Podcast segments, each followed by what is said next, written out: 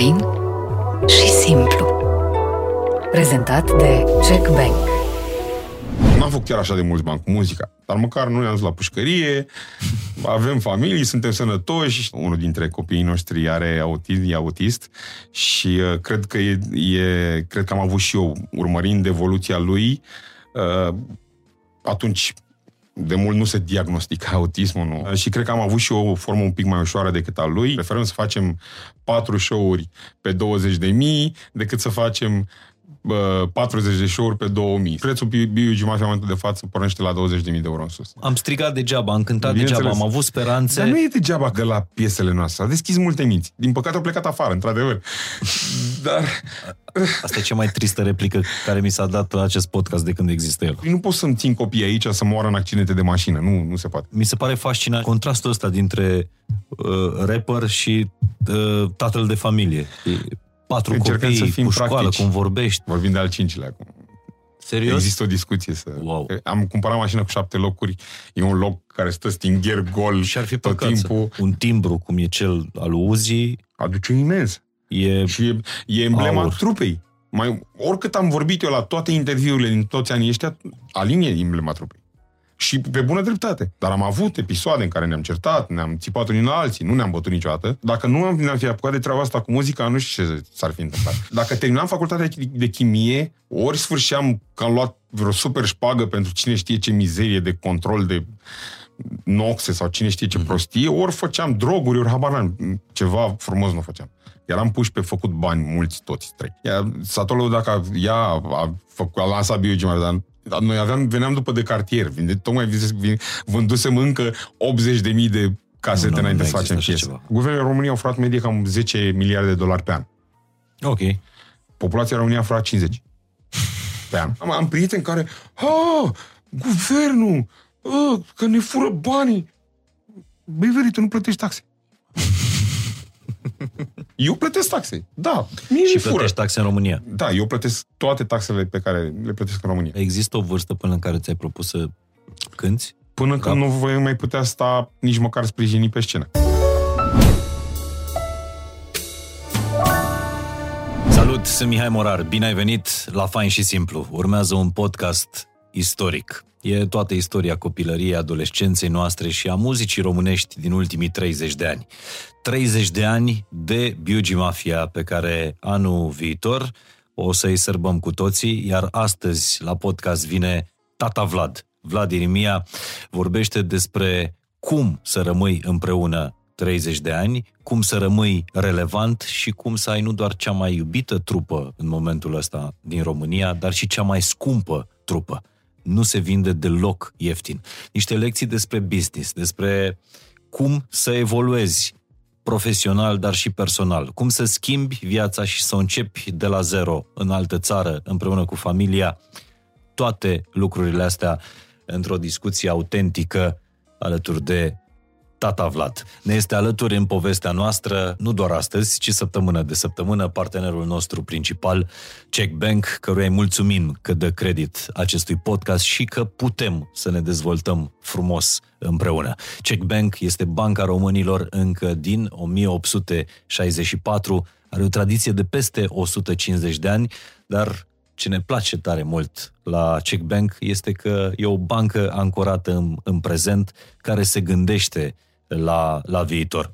De la pachetul de grijă completă până la magazinul virtual check-in, Checkbank are o mulțime de produse bancare moderne. Nu e doar o bancă de tradiție a românilor, e o bancă a zilei de astăzi. Și un alt partener fain și simplu despre care vorbesc cu mândrie de fiecare dată este compania Beciul Domnesc. Probabil multă lume știe despre vinurile care vin de acolo, din dealurile Vrancei, dar Beciul Domnesc Uh, produce vinuri și din Podgoria Huș, care este situată în partea sud-estică a podișului central moldovenesc, într-o zonă absolut superbă, între Valea Crasnei la vest și Valea Prutului la est. Uh, asta face din Podgoria Huș, a companiei Beciu Domnesc, una dintre cele mai bune zone pentru vinurile albe și roze. Dacă m-ați întrebat pe mine, v-aș propune să încercați niște vinuri premium venite de acolo, Mirabilis Machina Cabernet Sauvignon și Fetească Neagră. Plantația de Cabernet Sauvignon, de exemplu, care se află pe colina mănăstirii, la Huș, uh, cu soluri acide și sărace în humus, uh, dau un vin pe care nu o să-l uitați prea ușor. Atât despre Maria sa. Vinul urmează conversația cu Maria sa, tata Vlad, el Papito. Bine ai venit! Bine Vlad, v-am găsit! Mulți am fain pentru... Spun bine v-am găsit pentru că eu de obicei salut toată echipa, nu doar așa e frumos. Și toată echipa te salută. Și vă mulțumim că Puteți să spuneți bună tata Vlad? Bună tata Vlad! Ai văzut? Bună băieți! Ai, ai uh, dar cred că asta ți-a intrat uh, cum, cumva în, în reflex să, să atragi publicul spre tine să controlezi publicul? Nu e neapărat... Cred că e și o treabă de, de educație la un moment dat, mm-hmm. de mhm. cum te-ai crescut și dacă încerci să fii sociabil, uh, fiind mic și mutându-mă în mai multe locuri, a trebuit să mă adaptez în timpul școlii, am, am fost în mai multe localități mm-hmm. din România și a trebuit să mă adaptez din nou de fiecare dată la oameni noi, la lucruri noi și încerc să fii mai deschis și mai plăcut și mai da, dar asta nu înseamnă că ai fost un... Nu, nu ești genul ăla de people pleaser. Nu, nu. nu. Din potrivă, de multe ori spun lucruri foarte abrupt și foarte direct. Cred că asta este din cauza uh, posibilului autism uh, pe care l-am, pentru că am uh, unul dintre copiii noștri are autism, e autist și uh, cred că e, e, cred că am avut și eu, urmărind evoluția lui, uh, atunci de mult nu se diagnostica autismul, nu. Mm. Era, erai doar un copil mai ciudat. Uh, și cred că am avut și o formă un pic mai ușoară decât a lui, nu că el ar avea o formă complicată, mm-hmm. din fericire pentru noi, dar uh, cred că și, și din cauza asta uh, comunicarea mea e abruptă și atunci, da, într-adevăr, nu am încercat vreodată să fiu, să mă fac plăcut, uh, dar discutăm, suntem oameni, vorbim. Uh. Da, asta nu înseamnă că nu ești un tip care trece de drept uh, respectuos. Adică... Și îmi pare rău că port ochelari, dar uh, am stat în studio până la 4 dimineața, am și un ochi care îmi bate, am încercat să explic problema, mm. dar nu e înțeleasă trebuie să port ochelari de soare la podcast. Asta Deja am deschis foarte, foarte multe direcții și pentru sunt, continuarea a, acestui sunt aproape podcast. vedetă, deci mergi. Uh, dar aș vrea din capul Așa. locului să plec cu unul dintre marile mele regrete pentru anul ăsta. Uh, cred și din ce mi-au spus oamenii mei, ce am oameni peste tot, cel mai tare concert al anului în România a fost momentul Biugi Mafia de la Antold, de la Cluj. A fost un moment bun, într-adevăr. Uh, voi nefiind acolo drept main artist, drept uh, cap de afiș, erați uh, la categoria artiști uh, români, bine Open reprezentată, da. uh, dar concertul Biugi Mafia și ca acoperire în social media și ca stare uh, pe care a trăit-o lumea care a fost pe stadion, toată lumea zice că a fost concertul anului. Are și multe views pe YouTube. um, da, era probabil că a fost și un eveniment foarte așteptat pentru că este a șaptea, a fost a șaptea ediție Antold și a fost prima oară când, când am fost noi acolo. Am mai avut discuții cu, cu ei de-a lungul timpului, dar de-abia acum ne-am uh, am reușit să fim pe aceeași lungime de undă. Noi, sincer să fim, știam că o să se întâmple asta, că o să fie multă lume. În mod normal, uh, ce e atât de, ce a fost probabil uh, pe lângă, pe lângă cum a arătat și cum uh, faptul că oamenii au fost în stadion atât de devreme, atât de mulți, e un mare plus pentru noi ca artiști și uh, a fost un mare plus pentru ei ca eveniment și organizatorii acestui eveniment, pentru că asta înseamnă, înseamnă bani. Adică cu tot respectul pentru toți artiștii români care, care au cântat acolo și care își uh, meritau locul și e normal să, să, să fie așa, dar n-a apărut concertul, adică n-a avut statutul de concert al unui artist local. Uh, asta și din cauza faptului că uh, lucrăm la, am lucrat la show-ul uh, trupei pe de, de concert uh, Uh, din 2017 și l-am gândit de atunci ca fiind un show de main stage, în același timp translatabil, din fericire, mm-hmm. dar e un show de main stage, dacă avem ecrane, arătăm, arătăm nu e mare diferență între, între noi și orice artist mare de afară. Și pe lângă asta, marele nostru avantaj este că am pregătit un setlist de uh, complet numai și numai hituri pe care le știu foarte mulți mm-hmm. români și comparabil cu uh, poate uh, ceilalți artiști români care au fost pe, pe scena Antold, pe main stage și cu mulți uh, artiști străini care au fost pe main stage la Antold, uh, la noi știau foarte multă lume Tot. toate versurile și atunci și au toat... cântat foarte tare, au cântat mult, nu doar o piesă, două din show, au cântat de la început până la sfârșit. Acum, ca să fac o glumă uh, proastă, mi se pare că Biugi Mafia, care împlinește 30 de ani anul viitor, da. Uh, devine deja uh, în ghilimele, un artist transgenerațional, ca trauma. Este, Deci se duce din generație în generație. Este din fericire pentru noi, am reușit să, să facem acest lucru. Avem în continuare foarte mulți tineri care ne ascultă muzica și ne urmăresc și vin la concerte. Este un... mai ales, având în vedere că, cât de puțină muzică am scos în ultimii ani. Voi n-ați mai scos un album de 11 ani și n-ați mai scos un care, cântec? Apropo, care, apropo, Bine că ai zis. Ultimul nostru album de acum 11 ani, câte unul pentru fiecare. Du-te, mă, nu există așa ceva. Și asta, nu există așa ceva. Și pentru Daniel. Știi că n-am respirat până și când pentru spus. Daniel și asta pentru cine mai vreți voi. Băieți, luați Biugi Mafia. Wow. Am zis să nu vin chiar până Deci, goală. 2011, ultimul album Biugi Mafia și ultima piesă scoasă de Biugi Mafia. În 2020. Știu că nu vă vine să credeți, e în 2020. Acum 2 ani, da. 8 zile din 7. Dar, într-adevăr, un succes mare. Uh, multe din piesele noastre, aceste puține piese scoase în ultimii 11 ani, au fost succese serioase. Mm, Trompete, să cânte trompetele pe coastă și, și uh, 8 zile din 7 au fost hituri foarte mari și atunci cumva uh, brandul și impactul trupei la, la oameni s-a menținut în, uh, în, toată, în toată perioada asta neatins, ba din potriva, a căpătat poate un, stat, un status și mai, uh, și mai uh, exclusivist și special uh-huh. și Deci, Mafia, în momentul ăsta, am pus, uh, am pus albumul acolo, am niște chestii dragi puse în, în raft. Am pus și acolo să rămână mult timp de acum înainte și îți mulțumesc tare mult. E, e onoare Mare pentru plăcere. asta. Uh, mă simt onorat. Uh, Mafia nu mai e o- doar legendă, e legacy, adică se dă de la generație la, la generație și asta mi se Într-adevăr, pare... da. Într-adevăr. magic. Și sunt, sunt multe, multe, uh, foarte multe comentarii în în social media, uh, ori de la părinți care spun că copiii lor ascultă muzica sau că, indiferent ce uh, vor să facă să asculte, trebuie să asculte și B.U.G. Mafia, mm-hmm. că nu se poate altfel, la copiii care spun același lucru, că am uh, preluat muzica voastră de la uh, părinți și acum o ascult și eu și e într-adevăr. Uh, s-a, am reușit să facem niște piese care unele dintre ele, o parte din ele, au reușit să fie transgeneraționale. Și într-adevăr. nu, mai e, o- și nu e o chestie doar transgenerațională, e și o chestie, dacă România ar fi univers, mafia e universală. Adică uh, mafia poți să cânti și într-un local de hipsteri, Da. mafia poți să cânti și la nuntă.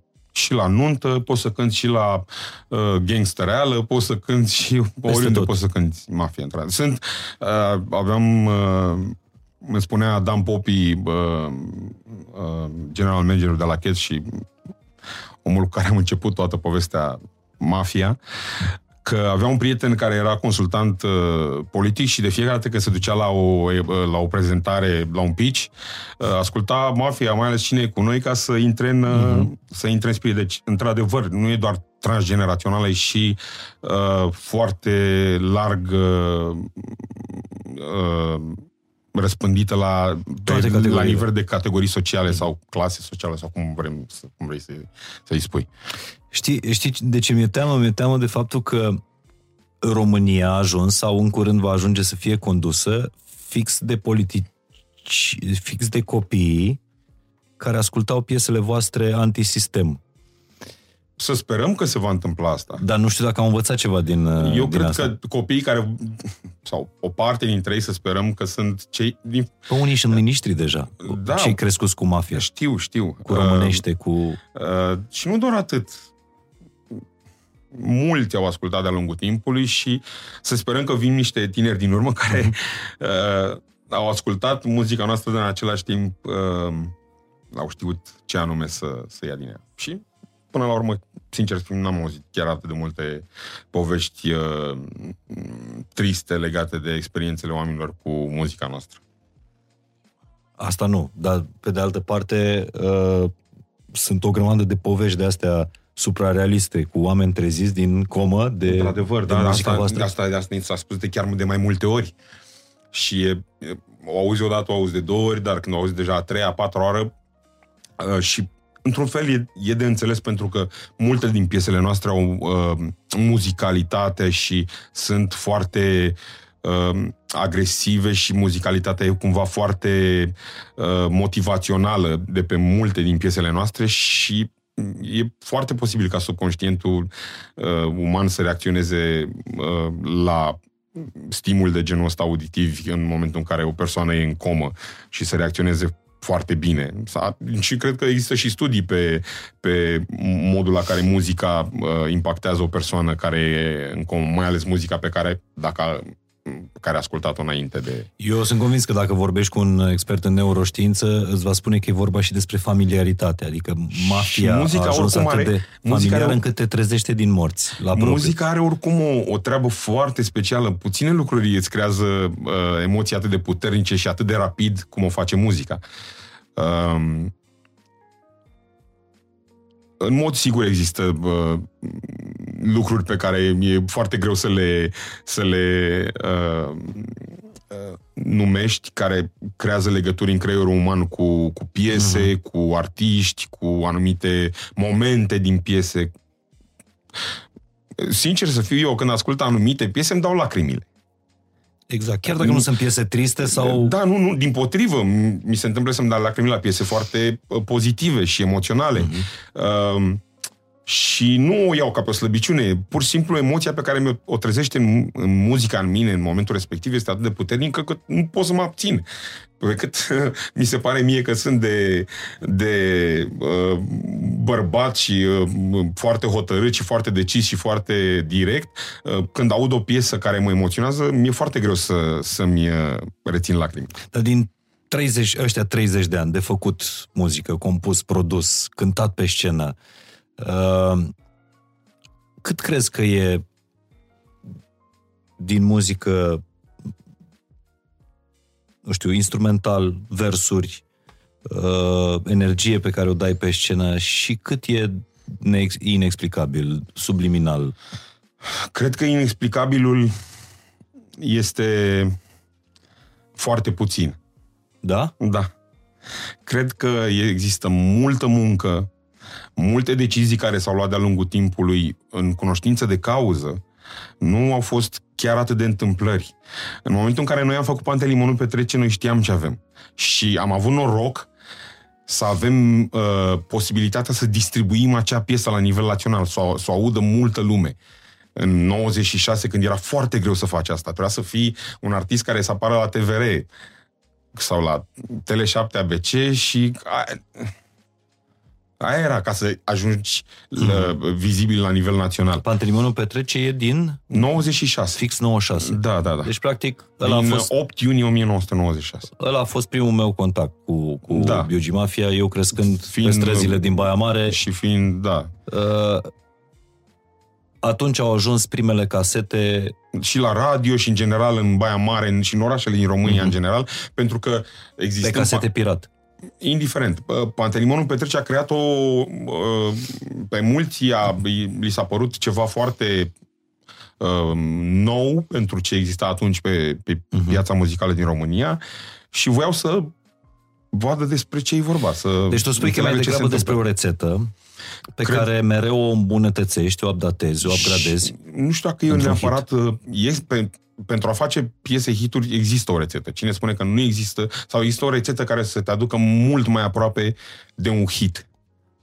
Există rețetele astea. Nu, și nu le-am inventat eu, nu oricine poate să facă research și să le, să le identifice. Păi tu, tu vorbești despre Pantelimonul Petrece la trei ani după ce te-ai întâlnit cu, cu da. Chedi, uh, ca despre o chestie pe care știai că ai făcut-o și că o să dea lovitură. Dacă aveam cumva cum să o ducem în fața multor oameni, știam că o să placă la foarte mulți oameni. Pentru că era o piesă foarte comercială. Și uh, le plăceau aceleași gen de piese cântate de artiști de afară. Deci nu...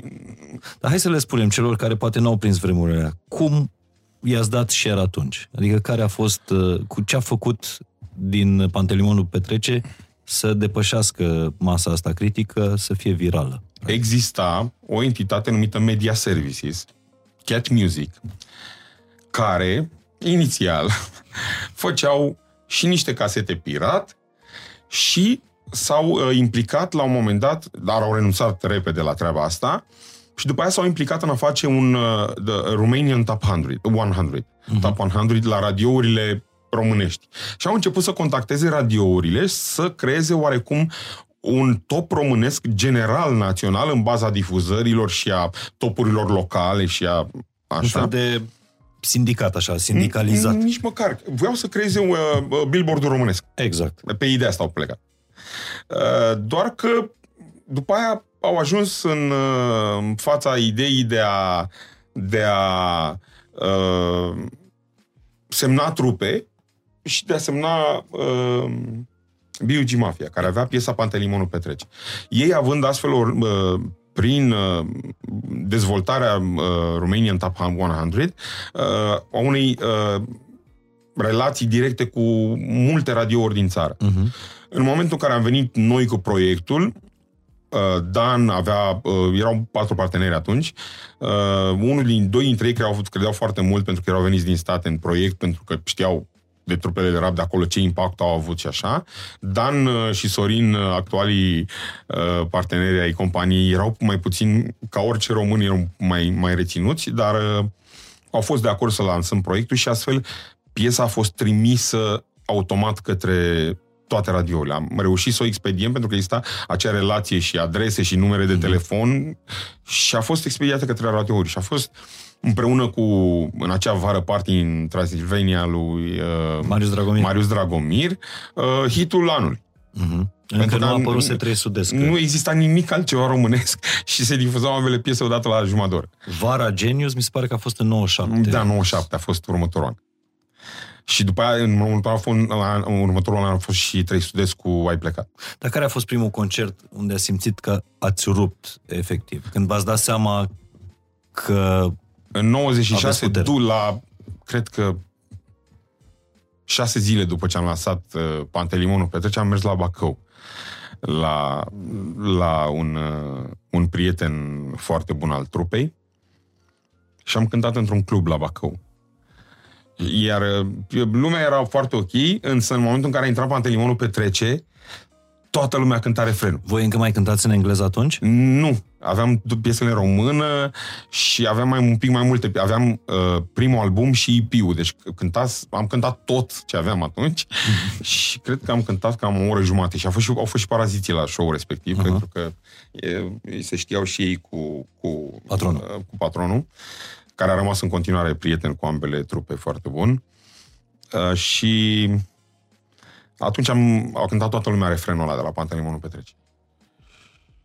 Dar știu că unul dintre primele voastre concerte lămurit. a fost în Baia Mare. În același an, nu, 96? cred că a fost al... A mai fost unul la Bistrița între Bacău și după aia unul la Zalău și imediat a doua zi după Zalău am venit la Baia Mare. Deci a fost al patrulea concert Biogi Mafia în afara Bucureștiului. Eu n-am fost la, n-am, n-am fost la concertul ăla, însă știu că a, a fost rupere în oraș da, a fost o săptămână nebunie, da. după. Da. A fost nebunie Toată totală, lumea da. vorbea despre, despre asta. Da, a fost nebunie totală. Deja lansasem și până când moartea ne va despărți și născut și crescut în Pantelimon, deci aveam trei hituri mari pe care le difuzau radiourile, uh, erau plăcute de oameni a fost haos. Iar cine zice că succesul trupei s-a bazat pe faptul că uh, se înjura pe scenă... Toate piesele noastre de succes n-aveau înjurături. Era, e absolut greșit, pentru că, de fapt, ceea ce spui tu acum este că pentru a rupe la nivel național, trebuie să scoateți, a trebuit să scoateți un hit? Pentru că Nu nu știe- Panteleimon Petrece are melodie. toată lumea care îți spune că a, B.U.G. Mafia, că nu mai e cum era, că uh, înainte era mult mai dură. Bun, și care sunt piesele tale preferate la B.U.G. Mafia? Poveste fără sfârșit, un 2 3 0, cine e cu noi, străzile și tot așa. Deci îmi spui toate hiturile, nu? ok. Hiturile fac un artist. Orice ar spune oricine altcineva. Da. da, există și excepții care confirmă regula care creează o întreagă atmosferă și o întreagă persoană artistică și se creează un following și nu trebuie să fie neapărat hituri pentru că e o nișă și Da. da. așa. Și poate fi o nișă extrem de mare, că lumea e mare, dar uh, la nivel de uh, popular culture e clar că hiturile fac, uh, fac un artist. Dar voi în BUG, în titlu, aveți, uh, aveți underground. Uh, Da. Mi se pare că... Sau care a fost momentul când nu ți-ai mai dorit să fii underground? Dar nici n-am vrut niciodată să fim underground. Suntem underground ca atitudine, ca modul în care privim problema. Întotdeauna am vrut să fim cât mai independenți posibil și cât am avut contra cochetul. Dan poate să confirme că am fost totdeauna am luat noi deciziile, ce piese ies. Ne-am consultat, bineînțeles, am discutat pe tema asta, dar deciziile au fost tot timpul la noi. Și cum s-au făcut clipurile și toate. Și atunci underground nu înseamnă neapărat necomercial. Mai ții minte cât a fost onorariul vostru la primul concert sau la primele concerte? 75 de lei. Șap- nu, 75 de mii de lei, pentru că erau... Deci, cum ar veni acum 7,5 lei. Nu știi în dolari, nu? Sau în mărci sau în... Atunci, e greu de spus. Cred că aveam... Deci era 75 de mii de lei și cred că dolari era undeva... E foarte greu să E, spun. nu, e greu să-mi amintesc. Dar nu știu, nu... Era foarte până în 1000 puțin. de dolari. Nu, Nu exista, nu? Nu, cred că era până în 100. De om sau de trupă? De trupă. Dar nu, că după aia am mers și am mâncat și ei au fost banii. Bun, și ca să, ca să închidem bucla asta uh, în în care am început podcastul, e, e clar că în momentul ăsta mafia e cea mai tare trupă din România și aici nu vorbim de Din genul fericire, muzicale. pentru noi, în cel mai obiectiv mod posibil, da. Așa este. Și am și demonstrat. Da, Uh, dar aș vrea să știu dacă e și cea mai scumpă din România. este în mod sigur. Deci sunteți cei mai scumpi artiști din România. În momentul de față, da. De departe. Dar asta este o alegere personală. Faptul că și funcționează într-un fel sau altul e bine pentru noi. Dar m, valoarea pe care ți-o stabilești în piață depinde de multe lucruri și de nebunia proprie, Mhm. până la urmă. Ce, cât de mult crezi în tine, cât de mult crezi în ceea ce poți oferi în, în schimbul banilor pe care îi ceri. Dacă, Da. Care a fost momentul în care ai stabilit lucrul ăsta? Pentru că vrem să vorbim un pic și despre mintea ta de om de business, pentru că mi se Creșterea pare a că... fost foarte agresivă și a fost mult mai ușoară din, din momentul în care uh, a venit în echipă uh, omul care uh, sunt co-manager al trupei B.U.G. Mafia, anume Dragoș Chiscoci. El este și uh, uh, booking manager la Imagic, deci face evenimente la nivel foarte mare în România. Știi și tu uh-huh. despre ce e vorba. Adică de la Madonna și Lady Gaga și Depeche Mode și Metallica și el, până să lucreze cu noi, nu prea a lucrat cu artiști români, a lucrat foarte mult doar cu artiști de afară. A fost implicat în Best Fest, uh-huh. primul mare festival, mare din, festival, da. din România și un festival într-adevăr foarte reușit și mișto și păcat că nu, nu au reușit să-l, să-l țină. Dar în momentul în care a venit și el în echipă, mi-a fost mult mai ușor să să-mi uh, impună părerile și ideile față de, de ceilalți doi colegi ai mei, care până atunci erau majoritate. Și mi-a fost mult mai ușor, el m-a ajutat să, uh, să îi facem să înțelege, să, pe băieți să înțeleagă că se poate mult mai mult și mult mai bine și, Și chiar în România. și chiar în România. Pentru da. că Nu mă înțelege greșit, nu-i vreo fericire, că dacă stăm, am mai spus asta la un moment dat, uh, Drake face dintr-un show cât fac toți rapperii din România, din toate veniturile lor, pe un an, într-un an de zile. Cred că face de trei ori mai mult. într-un singur show. Într-un show de o oră, da. Da, dar nu, nu e cazul să comparăm. Zicem așa. Dar uh, mi se pare că exact momentul în care tu ai părăsit uh, România a fost și momentul în care ai încetat să mai gândești românești, adică în termen de bă, n-avem cum să cerem atâta, că e totuși România. Uh, n-avem cum să cerem atâta, că uite cât cer ăia. Uh, adică nu te-ai mai raportat, n-ai mai făcut românească asta. La noi, la noi tot timpul am showbiz. tot timpul am o problemă asta cu uh, ceilalți mulți dintre artiștii uh, uh, comparați cu noi în piață care cereau mai puțin bani.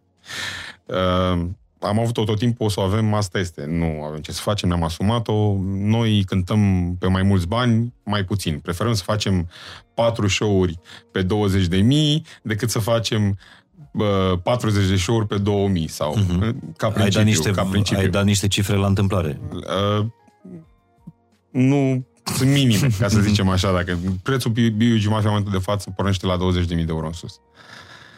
Per show. show. Da.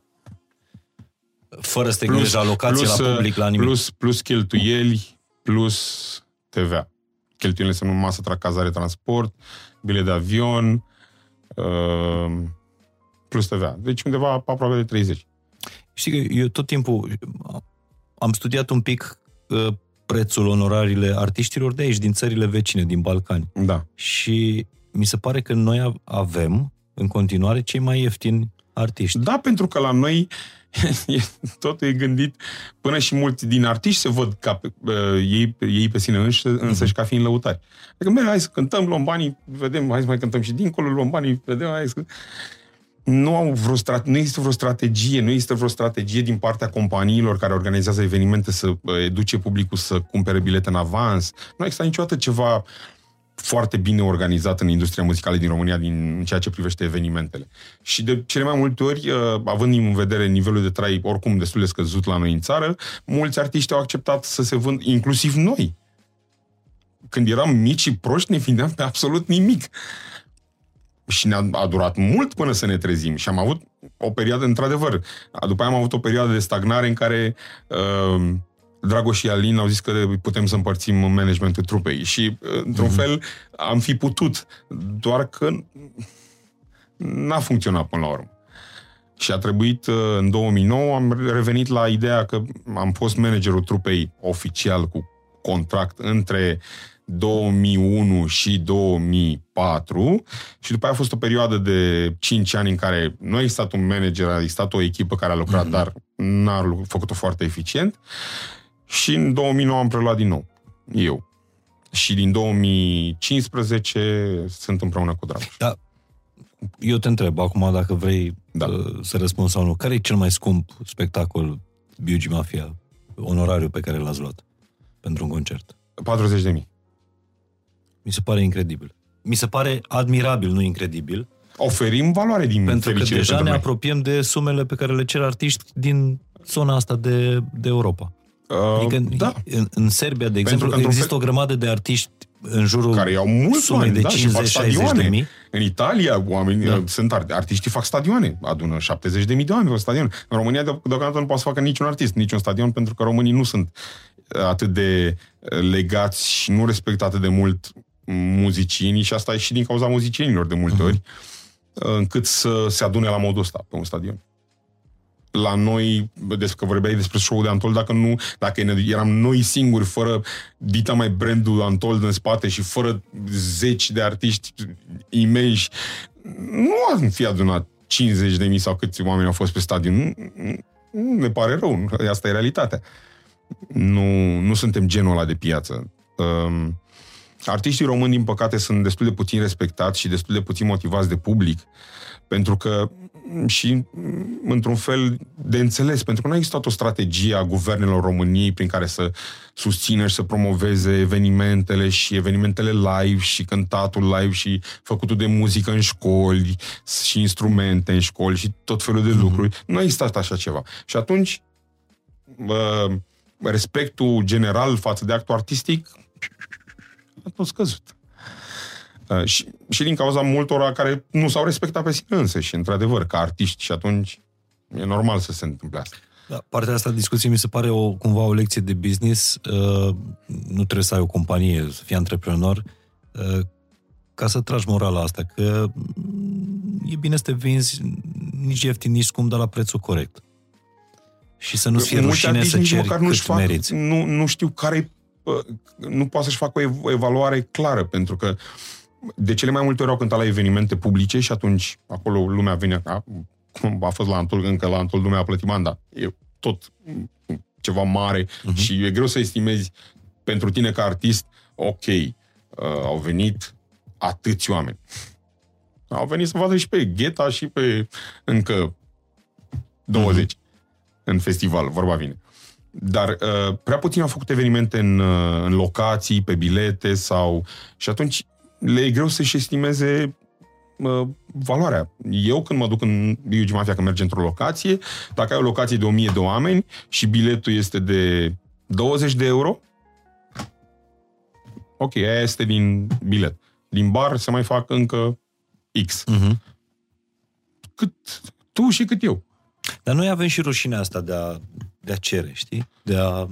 Pentru că nici nu, cal- cum spuneam, mulți nu calculează, nu, nu, nu-și fac calculele astea. Cât luăm noi pe un concert? Uh, 1500, 1200, uh, 3000. Ok, ăla e prețul pentru concert. Dar nu vorbesc doar despre muzică, despre români Ah, în general. Da, bineînțeles. Avem modestia asta. Lasă, Da, că lasă. le e greu și lor, că... Uh, tu, tu ai avut mindset-ul ăsta întotdeauna sau De foarte mult Ți l-ai timp schimbat după ce te-ai de extras de foarte aici din mult piață? timp am încercat să fac din uh, B.U.G. Mafia un produs uh, foarte exclusivist din punct de vedere al show-ului live și pe, și pe bună dreptate, pentru că show-urile noastre, chiar dacă nu arătau cum arată acum, cu conținutul de pe ecrane și tot timpul cu ecrane și tot timpul huge și așa, uh, impactul la public era același. Muzica funcționa la fel. Se adunau o grămadă de oameni, uh, cântau oamenii la fel. Uh, și atunci tot timpul am avut intenția să duc, doar că era foarte greu când toată piața, să zicem, mergea la prețul de 2000 și tu vei 5. Îți asumai că o să ai mai puține concerte? o să ai mai puține concerte, că mult, mulți, marea majoritate dintre ei care nu ți-au dat ție 5, vor da 2000 în partea cealaltă și asta e strângi din dinți, o perioadă. Faci, suferi, ne-am asumat-o, am discutat-o. Dar mai e vreo altă lecție pe care ai învățat-o din business-ul ăsta? Chiar dacă se A, numește foarte show multe, business? Foarte multe, foarte multe. Foarte multe. Foarte, foarte multe am învățat. Dar nu pot să le spun, unele din, pe unele dintre ele nu pot să le spun pentru că mi uh, Îți vinzi rețeta. da, și mi-afectez relația cu oamenii Mhm. uh-huh. și... Uite, Pentru o, că mo- modalitatea în care negociază Biugi Mafia este complet atipică. Complet atipică. Nu, nu, nu se negociază așa cum o facem noi. Nu e normal ce facem noi. Um, adică cumva din poziție de forță, ori ca noi, ori... dintr-o poziție Deloc? de, de Respect. forță și respect și înțelegere și uh, adică dacă vine cineva cu un local despre care noi știm sigur că nu-și permite Biugi Mafia, îi se spune din start nu-ți permiți. Hai să nu ne pierdem timp. O să pierzi bani. Nu-ți permiți nici măcar, po- poate ți-ai permite să o faci ca et, uh, un eveniment etalon, ca o treabă de branding, ca o treabă de... Dar chiar și așa nu-ți permiți. Nu are sens. Nu acum. Pe mulți îi... E un fel de psihologie inversă. A, nu-mi permit, lasă că vă arăt eu că îmi permit. Peste 3-4 luni, când au timp să se convingă pe sine însăși că își permit și că au cum să facă treaba, facem treaba. Interesant mod de a negocia. Și o altă lecție pe care eu am extras-o din povestea voastră uh, de business e asta cu independența. Chiar dacă, de fapt, morala poveștii voastre este colaborarea, adică să Da. stai cu încă doi oameni în trupă aproape 30 de ani. Și nu, și nu, asta e doar ce se vede. Că, de fapt, în jurul acestor trei Echipa oameni e mai mai mare. sunt oameni și tot timpul au fost oameni. Și pe care tot nu i-a timpul au- schimbat. Unii s-au Unii. schimbat ei, uh, dar nu din cauza noi. Am fost tot timpul foarte loiali cu oamenii cu care am lucrat, dar au vrut ei, mulți dintre ei, să facă altceva la un moment dat. Și atunci, Deci, pe lângă morala asta, colaborării, constanță, uh, independența asta pe care voi o aveți în showbiz, mi se pare iarăși o regulă de aur. Nouă ne-a prins bine. nu ne-a prins foarte bine, cumva am putut să fim uh, tot timpul oaia neagră și să putem face asta, să putem să spunem nu-ți permiți. Și să te și să fiu, ok, nu-mi permit. Adică voi Lasă-mă să de, mă de gândesc. foarte mult timp nu mai depindeți de o casă de discuri, de Da. un alt label Da. decât al vostru, de, uh, nu știu, alt studio, compozitor.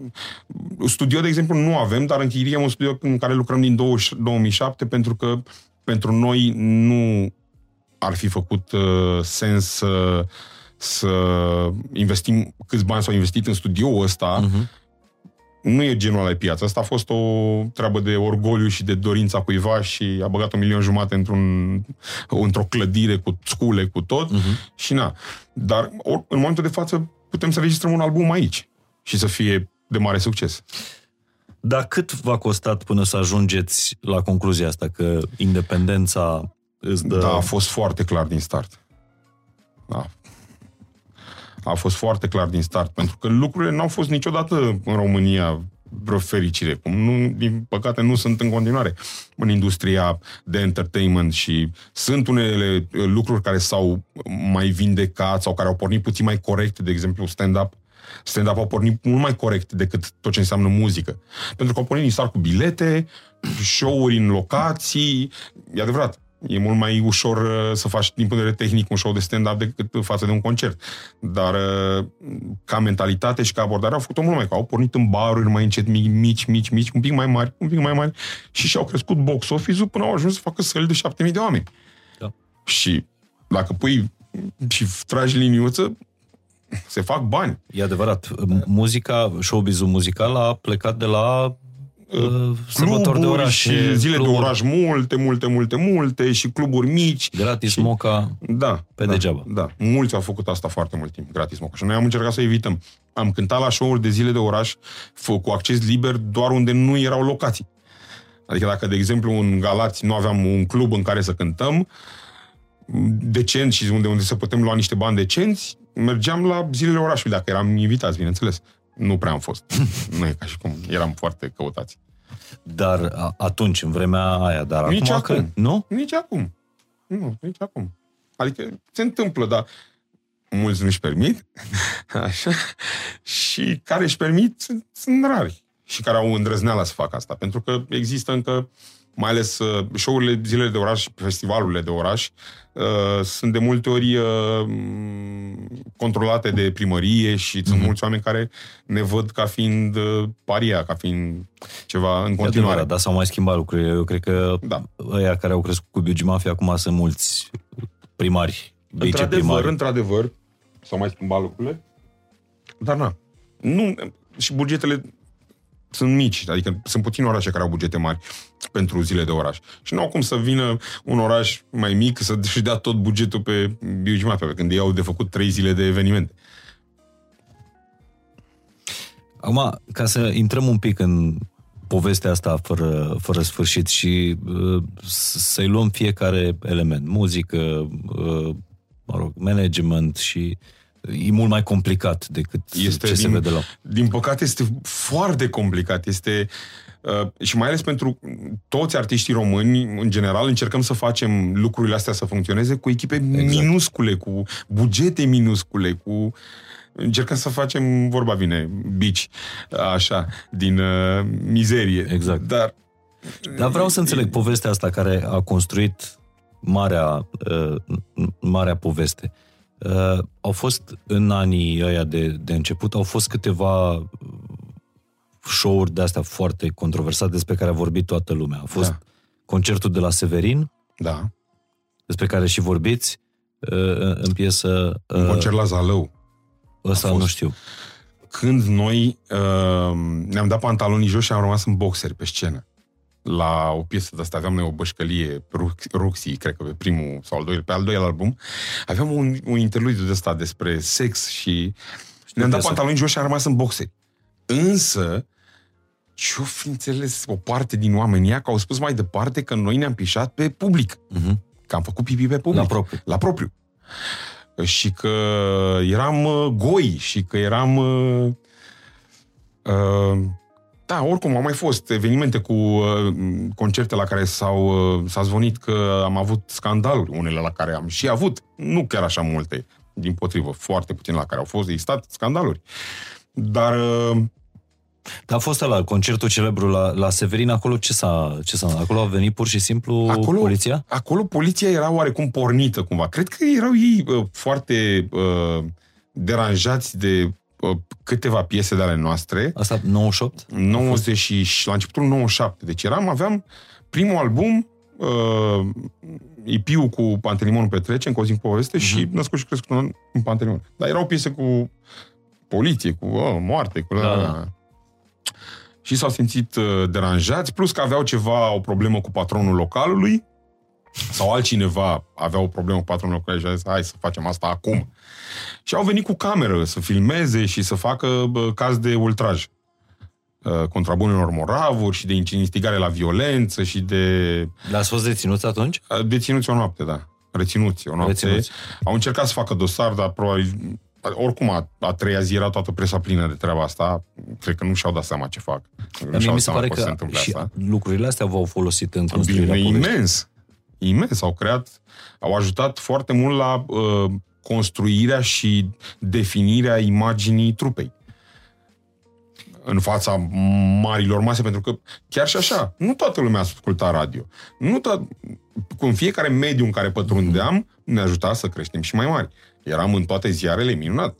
Alți, sunt, sunt, în multe cazuri erau alți oameni decât cei care ascultau radio. Și ăsta a fost în general principiul pe care am mers, să încercăm să pătrundem în peste cât mai tot. multe medii. De, de, în- de o calitate cât mai ridicată posibil Mhm. ca prezență în respectivele medii, dar da, în cât mai multe medii. Și a mai fost un concert în 99 la Polivalentă, Da, când într-adevăr. tot la poliție ați terminat uh, Uh, nu, concert. la- n-au, aia n-a fost cu con- la poliție, la poliție în 99 am mers m, după cu albumul de cartier. Care, la fel, a, pentru că se vindea atât de bine, s-a vândut atât de bine, depășise 100 și ceva de mii de unități, asta legal, că în mod normal, pirateria fiind la 8 la 1, probabil era la un milion de unități în toată țara. Ceea ce era imens. Impactul albumului respectiv în România a fost mare, foarte, foarte mare. Albumul cu coperta albastră. Da, și atunci uh, au simțit la fel niște domni de la poliție, probabil deranjați, sau altcineva deranjat și au, Mhm. au domnii de la poliție. Așa. Și am dat niște bani la un avocat, am mers să am dat niște declarații, confisc, ei confiscau casete de pe, de pe tarabe, de, și nu doar de la noi, de la noi, la familia, Mhm. ilegal, adică nu, nu eram doar noi în uh, vizor, că eu instigam la fel, instigam la violență și la uh, listă. Și dar s-au calmat, că la fel n-aveau niciun caz, era libertate de expresie, artă, scrie clar pe produs că nu e recomandat minorilor. Da, ați avut vreo perioadă în care ați fost uh, nu doar uh, rap, ci și gangsta? Adică gangsta ca lifestyle. Eram destul de pe la începutul nu eram destul de tântălăi. Da? Adică da. Mm, ai- Dacă nu am, ne-am fi apucat de treaba asta cu muzica, nu știu ce s-ar fi întâmplat. Dacă ajungeam inginer chimist, cum am dus la facultatea de chimie ca să nu mă duc în armată, că știam chimie și geometrie. Unde se dă chimie și geometrie ca să nu mă duc în armată, că aveam trupă deja. Vreau cu trupa asta. Și nu puteam să plec, dacă plecam în armată un an. Pa la revedere. La revedere, da. Și am mers la chimie ca să pot să iau examenul, să nu învăț. N-am învățat deloc. M-am dus, am dat examenul, l-am luat. Am, așa. Incredibil. Ești M-am primul om dus care în, îmi spune că i-a plăcut chimia în școală. dar am, am Eram bun înțeles-o, la am chimie. înțeles-o cumva, nu știu, s-a... A făcut click. Chimia și geometria au făcut click. Algebra, de exemplu, și an, analiza matematică erau... Da, dar mi se pare, uite, că și cum gândești business-ul și cum gândești muzica, e foarte multă matematică și chimie. Da. Da. Da. Adică nu ești genul pe științe ume- umaniste. Nu, nu, Nu. nu, nu. nu.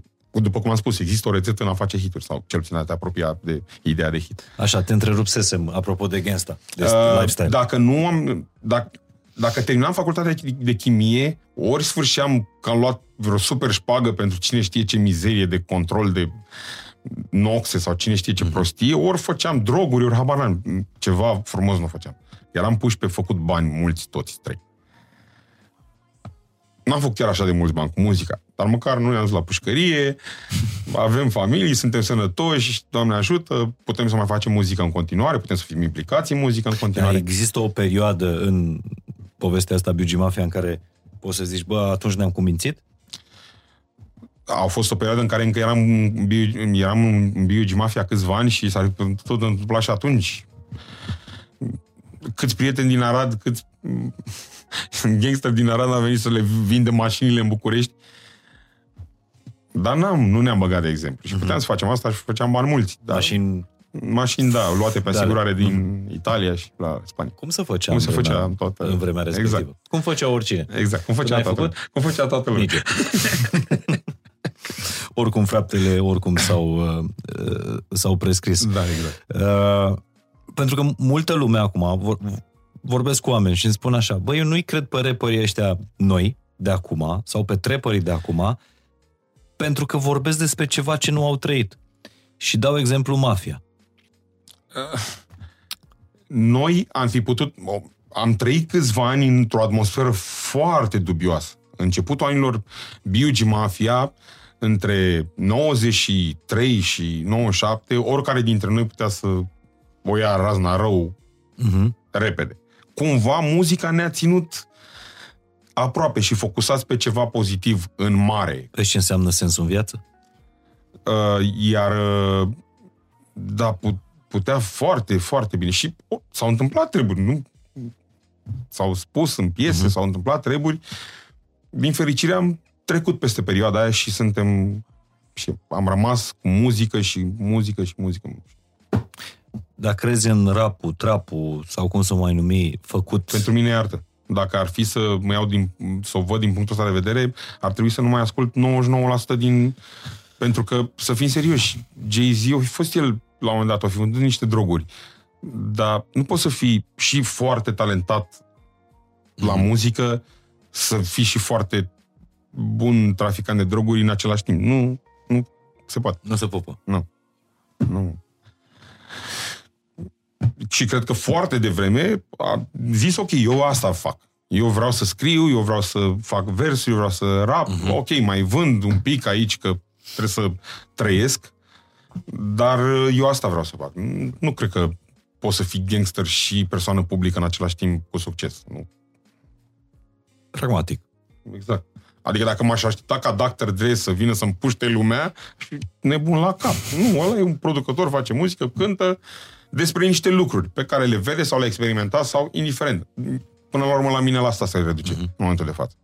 Dar cum te raportezi la, la valul ăsta de trap? Foarte ok, n-am nicio problemă. Eram sigur că vei răspunde asta. Da. Eu nu ascult trap din 2003 și de prin 2005-6 nu mai trap. Bun, vorbeam de, de, de trapul din România. Iar trapul din România am ascultat cam de când a apărut și mi-a mai venit pe la ureche. Oricum ascult mult, multă muzică de afară și din România ascult mai puțin, că efectiv n-am timp. Uh-huh. Dar uh, am ascultat, cum să nu. Mi se pare foarte ok. Că nu vorbesc despre treburi pe care le trăiesc, poate trăiesc unele dintre ele. Nici nu mă interesează. Dacă îmi place melodia, toate bune. Eu sunt satisfăcut. Că am observat asta la, cel puțin la, la generația mea, da, crescută cu, cu mafia. Bă, le e foarte greu să înțeleagă trapul. Uh... S-a produs o ruptură mult mai de mult de înainte de trap. Crezi? Da. da. Deci, câți din generația asta de care vorbești tu vine pe la concert? La mafia cred că vin. Din, nu așa mult, stai liniștit. Din generația asta, în momentul în care s-au căsătorit și au avut copii și astea, românul de obicei și închide viața. E pensie, da. Dacă, da, gata, pensie. Pește și grătar. Asta mai merge. Dar în rest, concerte, club, the fuck is wrong with you? Să știți că asta, asta zice un, uh, un bărbat care s-a mutat cu toată familia la Barcelona în vârful muntelui, adică... Da, într-adevăr, dar eu trăiesc numai din asta. Eu sunt conectat cu muzica și mm-hmm. eu n-am cum să nu Știi că multă lume a zis atunci, tata e, a ieșit la pensie, adică s-a da, dus în Barcelona. lor. Pe mine nici mă interesează ce crede uh, ce cred, cât se mai suntem în țară? 19 milioane, acum 18? Nu știu că n-au ieșit 17 rezultatele milioane, oficiale la 900 de mii de oameni, nu mă interesează ce cred. 100 de mii sunt suficienți. Dacă crede bine. Asta e tribul tău. Asta e... Da, Ăștia sunt fanii mafia 100 mai de, mulți decât 100 armata. de mii pot să fac 100 de concerte de câte 1000 de oameni, pot să fac 10 concerte de câte 10.000 de oameni, adică, sau pot să fac mai multe, că mă duc de două ori. În- Și poți să trăiești 100 de liniștit mii, și, să, ok? și să crești copii. Și restul să fie sănătoși, să creadă ce vor. E foarte mișto. Asta e o altă morală. a și acestei asta e o, discuții, o să treabă te pe care am focusezi- aplicat-o și pe social media. Să te focusezi pe tribul tău, pe comunitatea Exact. ta. Înțelegi ce, uh, ce reprezintă muzica mea, ce a reprezentat piesa asta, ce asta și uh, spui asta într-un mod elegant, bine. Înțelegi ce nu-ți place și o spui într-un mod ele- elegant, toate bune.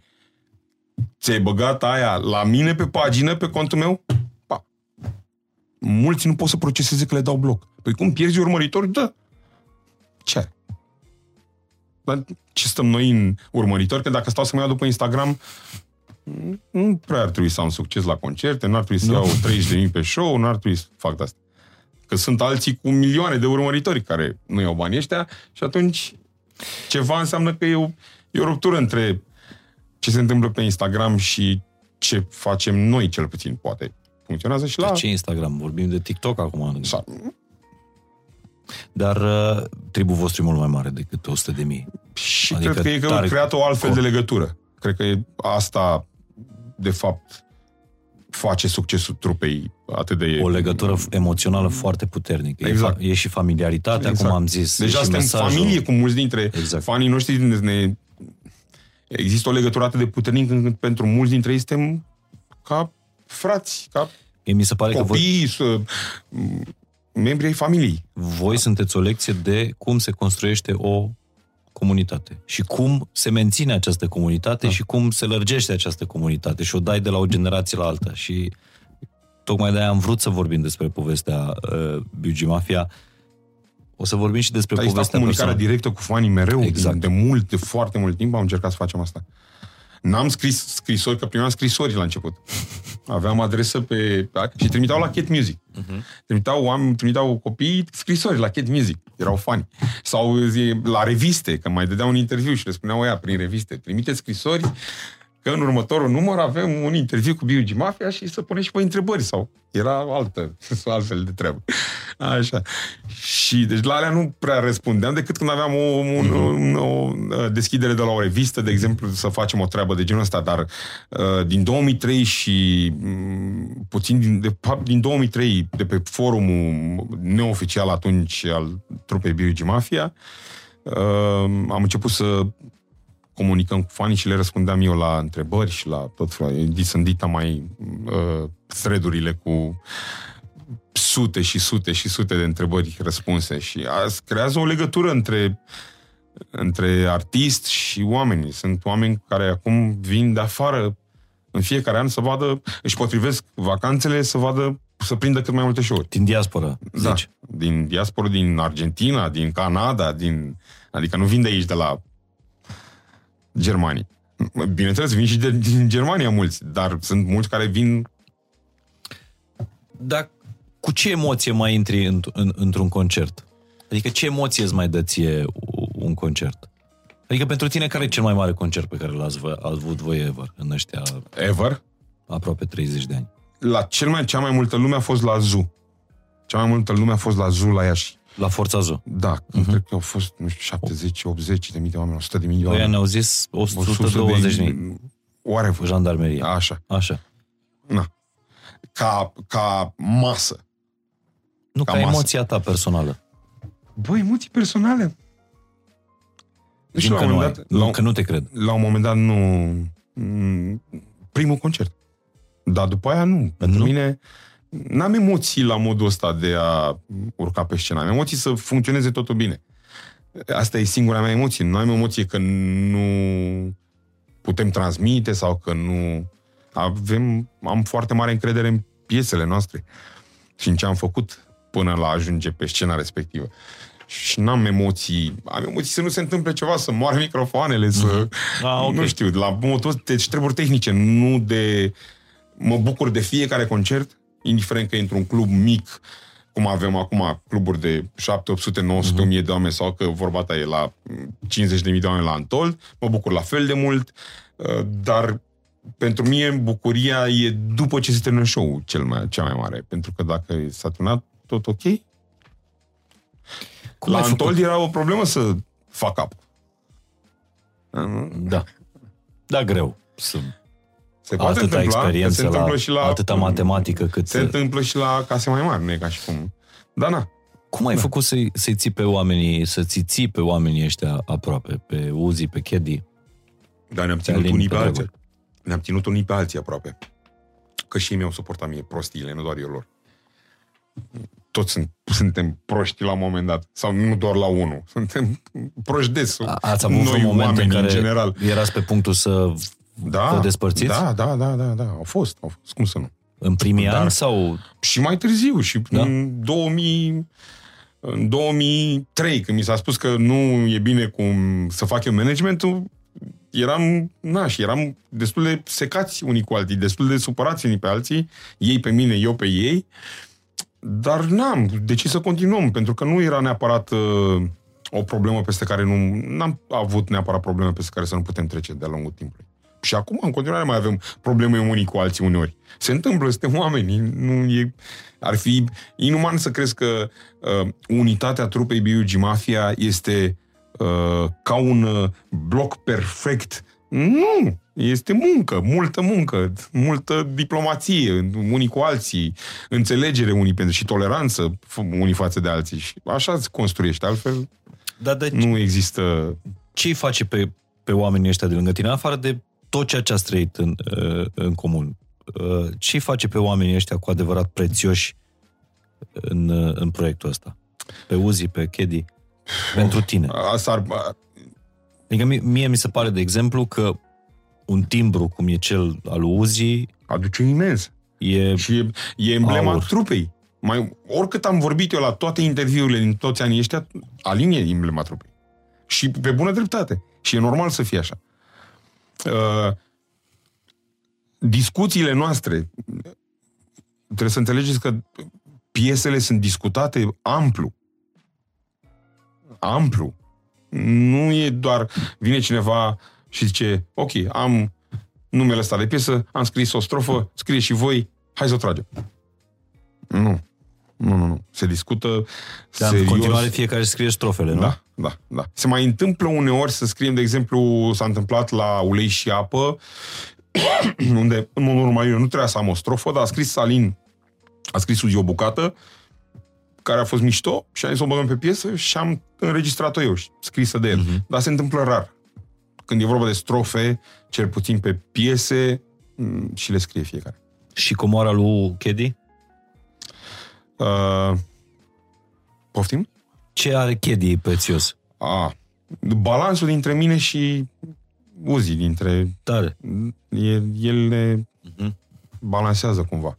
Că suntem personalități foarte puternice, toți trei, dar la mine și la linie mai... Uh, ele berbec, eu sunt balanță, cumva ne este mai... e un pic mai multă tensiune între mine și Alin decât între mine și Drago sau între Drago și Alin. Ne înțelegem bine, nu, nu mă înțelege greșit. Și în, în ultimii ani a fost din ce în ce mai bine, și, dar am avut episoade în care ne-am certat, ne-am țipat unii la alții, nu ne-am bătut niciodată. Dar a fost să, să, nu știu, să fiți pe punctul să nu mai mergeți la un concert pentru că nu vă mai suportați? Mm, nu. N-a fost. Dacă, dacă s-a discutat vreodată ceva că trebuie să facem, s-a făcut dacă a fost la modul ăsta un concert pe care niște oameni au dat bani sau trebuia să dea bani sau au dat un avans sau asta, decât au fost două, două concerte la care n-am ajuns. Unul, din motiv medical, uh, la Reșița odată, a trebuit să ne oprim pe drum, uh, era răul lui Alin, uh, și ne-am oprit la spital la Pitești și am ajuns la Reșița, am ajuns târziu și am cântat a mhm. doua zi, s-a amânat pentru a doua zi evenimentul, și unul la Mangalia, când era polei. Era gheață și efectiv. Nu, nu puteai stai nici în picioare, da, păi să, erau toate mașinile prin șanțe, uh-huh. pe drumul vechi, cum ar veni. că am ajuns până aproape de, de ieșirea din Pantelimon, dar era atât de haos, erau efectiv mașini întoarse mm-hmm. și noi încet, încet cu o dacie printre ele. Dar unde să ajungi la Mangalia în patru ore? Că... N-ai cum. Da. Astea au fost singurele dăți în care noi n-am ajuns la concerte. În rest, nu. Și nu a existat niciodată o situație să ne certăm atât de tare încât să... Uh, s-a discutat despre asta, dar nu am găsit un motiv atât de bun, de fapt, să o facem, să ne despărțim. Și a fost normal să continuăm. Și care o să fie cel mai șmecher podcast din România? Ăla care o să-l convingă pe Uzi să vorbească. Da, cred că nu știu dacă se va întâmpla. Sau nu prea curând, nu știu. Deocamdată nu vrea să audă de asta. A, s-a lăudat și Gojira că vrea să, că l aduce în emisiune. Mm-hmm. A râs Alin. A zis că o să se întâlnească cu el și o să-i spună că nu aduce pe nimeni nici emisiune. Dar... Uh, nici un podcast. Eu țin minte din ai, mult dinainte... E posibil să se întâmple, dar na, trebuie să fie el uh, să vrea să facă asta. Mult dinaintea erei noastre, mult dinaintea erei podcasturilor, primul vostru interviu, nu știu dacă l a fost, dar la Mihai Tatulici, la ProTV, era nu, o emisiune care se numea Audiență Națională. Nu știu dacă ați fost Aia a fost o treabă foarte mare, de fapt, atunci, dar interviul era mai dat. Înainte. Bine, mult, aia a fost o treabă la ceva mare, așa. Huge, aia nu fost, la radio, da, nu la emisiuni muzicale. Da, aia a fost huge, aia a fost huge. A avut și audiență imensă atunci emisiunea aia imensă audiență. Și, în general, Biblici Mafia cam face audiență și în zilele de azi. Era, ziua de azi. știu că Speța era albumul de cartier. Și impactul uh, limbajului pe care îl foloseam noi pe piese în, uh, în societate.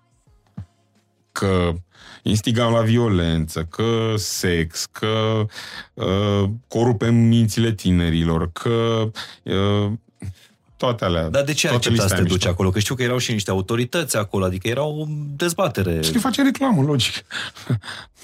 Pentru ce deci nu, nu ți-a fost teamă de... Din de... potrivă. Ce aveai de pierdut? Din potrivă. Nu, nu mi-a fost teamă și și pe, s-a dovedit pe bună dreptate mm. că n-am aveam. Uh, multă lume s-a aștepta ca noi acolo să fim mult mai agresivi, mult mai virali, virulenți, mult mai dar am discutat cu niște oameni, ne-a spus punctele de vedere și ne-am dus acasă. Din, feri, din punctul nostru de vedere, am stat o oră în prime time. La ProTV. La ProTV, când era, știi și tu. Deci au fost probabil 2-3 milioane de oameni care s-au uitat la noi în seara aia. La fel Mulțumim cum, frumos. Cum mi se pare că pentru penetrarea asta a mainstream-ului a fost aur da. și momentul cu Loredana. Piesa cu Loredana, da, da, da. da. Deși ea se laudă în continuare și am, are toată aprecierea și iubirea noastră. Ea, Satolul, dacă ea a, făcut, a lansat Biogimar, dar noi aveam, veneam după de cartier, vinde, tocmai vândusem încă 80.000 de casete nu, nu, înainte nu să facem piesă. Adică a fost, zice un băiat era mare, care a era mare atunci, dar colaborarea cu noi a ajutat-o foarte... Noi eram oricum... Iar la public... Noi eram în explozie totală atunci. Eu eram în liceu atunci și la publicul nostru de liceu, Loredana a ajuns prin Biogimafia. Da, da. Ea era, avea un uh, acces la un public un pic mai, mai adult. Mai adult. Așa, era cu Bună Seara Iubite, cu Direcția și 5. Și foarte mișto și foarte toate mișto. piesele cu Direcția 5 foarte mișto și Marian a fost implicat și el în, în piesa aia atunci, când erau, da? încă lucrau împreună și la el în studio s-a făcut piesa. Lumea e mea? Da. Da. Acolo la, la teatru. Și tot așa, ca efect, a fost Băieți Buni, mi se pare că... Da, a fost un proiect special și, uite, tot prin uh, Loredana, pentru că soțul ei ne-a, ne-a propus colaborarea atunci și uh, piesa cu Loredana a dus la o prietenie uh, și acum uh, suntem prieteni cu Loredana și eu în continuare, eu cred că l-a fost cel mai bun serial făcut vreodată în România uh, și Păcat cea mai bună nu, coloană sonoră. Păcat că nu... A continuat. Da, păcat. Cred că trebuia să aibă mai multă răbdare, da? Mă rog, nu suntem noi. E, nu facem noi bugetele oamenilor. Exact. La urmă. Da, a fost huge. Da, a fost ca ceva efect pentru voi. Pentru, pentru noi, da. A, din fericire a avut mai mult succes piesa decât serialul. Pentru noi. Din fericire pentru noi. Din păcate pentru serial. Da, piesa vouă chiar v-a prins bine. Uh, și mi se pare că ați făcut lucrurile atât de deștept, sunt atât de multe lucruri, de, dacă cineva ar deconstrui povestea asta. Eu am încercat în podcastul ăsta, dar e limitat. Băi, sunt atât de multe lucruri care au contat și din care poți să înveți că indiferent în ce industrie da, se poate România. învăța de oriunde. Cât da. de important este să apelezi la simboluri. Voi ați avut întâi uh, Hagi, Am avut, am Lăcătuș. menționat Hagi, după aia a, f- a fost Lăcătuș în clip și cu Doroftei. Asta în... uh, Doroftei a fost în Român... În, uh, În Cine e cu noi, în 2002. Cine e cu noi, da. Deci am, am avut noroc ca Doroftei, când am lansat invitația, el încă nu luptase, pentru a veni în clip, el a acceptat, era foarte bucuros. Noi mai vorbisem oricum dinainte, el intra pe România, pe piesa România și ne rugase frumos dacă putem să-i dăm un CD cu piesa pentru că nu o găsea. Și am dat un CD cu piesa și ne-a mulțumit foarte frumos și oricum am, am apreciat noi foarte mult treaba asta.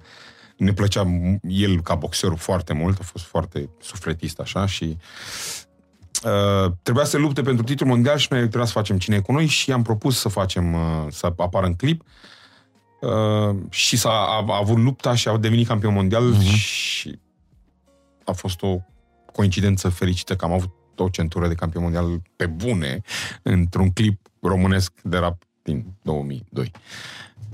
Foarte tare asta să, să, Da, au să fost lucrezi multe cu niște lucruri care, simboluri într-un fel naționale, sau- dar nu la modul Da, nu, a fost apreciere reciprocă. naționalist. Da, nu. Știi? La modul Cel mai uman posibil. cel mai uman, da. Patriotic, Da. nu, nu dus la, uh, la extrem. Dar ce a însemnat pentru tine uh, mutarea în, în Barcelona? Pentru- Liniște. Liniște. Când te-ai mutat în Barcelona, aveai uh, doi copii? Trei. Trei deja? Trei, da. Trei. trei. Îl aveam și pe al treilea. Uh, oricum voiam de mult să facem treaba asta, mutarea. Atunci s-a potrivit. Dar liniște, da. Eram deja în București, eram pe pereți. De la trafic, de la atmosfera generală foarte agresivă, în, în general, între, între oameni. Um, și a fost o alegere bună pentru că ne-am liniștit, totul e seren. Eu mai Aproape. fusesem în Barcelona, dar am înțeles mutarea asta ta abia anul ăsta când am stat o săptămână cu tot cu copii. Am, am închiriat un apartament în, în Ar Barcelona, am trebui stat la să, hotel. în viitoarea, dacă, dată când uh-huh. vii în uh, zonă, să închiriezi, uh, și nu sunt prețuri chiar atât de mari, să închiriezi o vilă în zona uh, tu, în zona uh, rezidențială a, a orașului și vin orașe și localități. Deci nu în centru. Nu, chiar să te duci la, în afara orașului, uh-huh. 20, 30, 40 de kilometri. Pentru că acolo îți dai seama, zici tu, de Acolo calitatea trăiești, viața, vieții. acolo trăiești viața din Spania, adevărat. Barcelona e o metropolă. E adevărat. E foarte Turistică. curată, foarte liniștită, foarte elegantă. Probabil, din punctul meu de vedere, cel mai mișto oraș de trăit în Europa. Da, asta dacă nu suporți ploaia. Probabil, probabil poate te duci la Londra. Sau... Mie, nu, mie îmi place, Da. mie îmi place tare mult pentru că Dar e liniștit, e seren și palmierii fac... și relaxarea asta a oamenilor Da. și faptul că uh, oamenii au viață socială, cu Foarte adevărat mult. viață socială, adică nu așa că ieșim o dată pe săptămână. Au făcut o domnișoară un, o piesă cu la gente nu. A, la Esta hen, așa. muy loca în Spania. Pe lângă, party toda la pe noche. lângă asta, modul în Todo care el día și poți toda să-ți trăiești viața de la a face sport, uh, Da, muncă, într-adevăr. Este, plajă, soare. este cumva, din păcate, o spun cu sufletul amar, că este la mare distanță de ce se întâmplă ca societate, de ce se întâmplă în România acum. Um,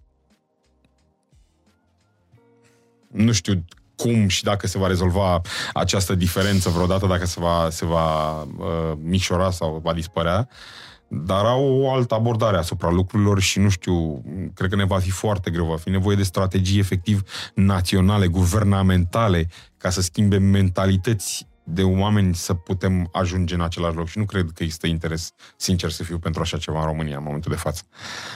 Dar crezi că spaniolii au interes? Bineînțeles. Da? Să fie o națiune puternică, sănătoasă și... Uh, cum să nu? Orice națiune are asta. Să ai uh, cea mai eficientă educație, să ai un sistem de sănătate cât mai bun. Adică tu îi vezi pe oamenii de acolo preocupați de lucrurile astea? Vorbesc de Bineînțeles. conducători. Bineînțeles. Păi sunt pe locul 2 în lume în momentul de față ca expectativă la, la longevitate de viață și o să-i depășească pe japonezi în 2040 și o să fie pe primul loc. Spanioli. Ca longevitate de viață. Deci, îi interesează să trăiască mult și bine. Și calm și relaxat și sănătos și cu respect față de uh, vecinul și aproapele tău. Și Cum e normal și uman să Și se tu întâmplă. personal ai scăpat de stres Da. ajungând acolo? Da, da, foarte mult. Efectiv, și nu sunt uh, aici, uh, conduceam foarte agresiv în București, mă- traficul mă teroriza în fiecare zi, când aveam de mers undeva, explodam. Tu acum nu mai conduci Am când stricat, vii în România. Când vin, când vin în București nu conduc, și în România în general, dar nu pun mâna pe volan deloc. Doar, Doamne ferește, să nu fie vreo urgență vreodată, dar n-a fost cazul. În București numai cu taxiul, am scăpat de orice probleme de parcare, uh, service, amenzi uh, și sunt o listă întreagă de probleme de care scap și din fericire taxiul în România este în continuare cât de cât decent. Deci în Spania nu te preț. enervezi? Nu. Și aici încerc să mențin aceeași atitudine, da. Să nu mă mai... Mă mai enervez, din păcate sunt o persoană Nu mai mănânci explozivă. compulsiv? Nu mai... Încerc să fac asta, dar e greu. Așa. Păi nu, că asta vine și pe bază de... pe, pe sursă de stres. Mâncatul ăsta compulsiv. Uh, Din păcate, am trăit, industria de entertainment a trăit o perioadă grea de tot și încă trăiește o perioadă grea, pentru că pandemia ne-a afectat cel mai mult. Am fost singurii interziși să lucrăm, uh-huh. efectiv, mi s-a interzis să lucrăm. Nici nu ni s-a dat din partea guvernului, în, în alte țări s-au dat compensații din partea în Germania, în Franța, în țările nordice, în Anglia. Guvernele au avut programe imense de, de, uh, de sume de compensări pentru artiști, uh, tehnicii de scenă, Instrumentiști. uh, instrumentiști bucări. E o întreagă populație care trăiește, um, oamenii de la baruri, e o întreagă populație mm-hmm. care trăiește, o parte a populației care trăiește din evenimente. Și, bineînțeles, nici nu mai vorbim, restaurante, cluburi, Absolut. cafenele, baruri și toate, toată industria a fost afectată major. Dar concertele cel mai mult au fost. Și atunci uh, a fost o perioadă grea și în continuare. Acum a venit Putin cu nebunia lui, la fel, uh, cum vorbeam înainte de, de, de emisiune, că uh, încrederea a, a dispărut în, în eveniment. Românii nu mai cumpără bilete în avans aproape deloc. Biletele, în general, se vând în ultimele zi, în ultima săptămână, ultimele zile înainte de eveniment. Mm-hmm. Și, într-un fel, e de înțeles. Totul e instabil și totul pare destul de, de dubios, a apărut anul ăsta, cel puțin.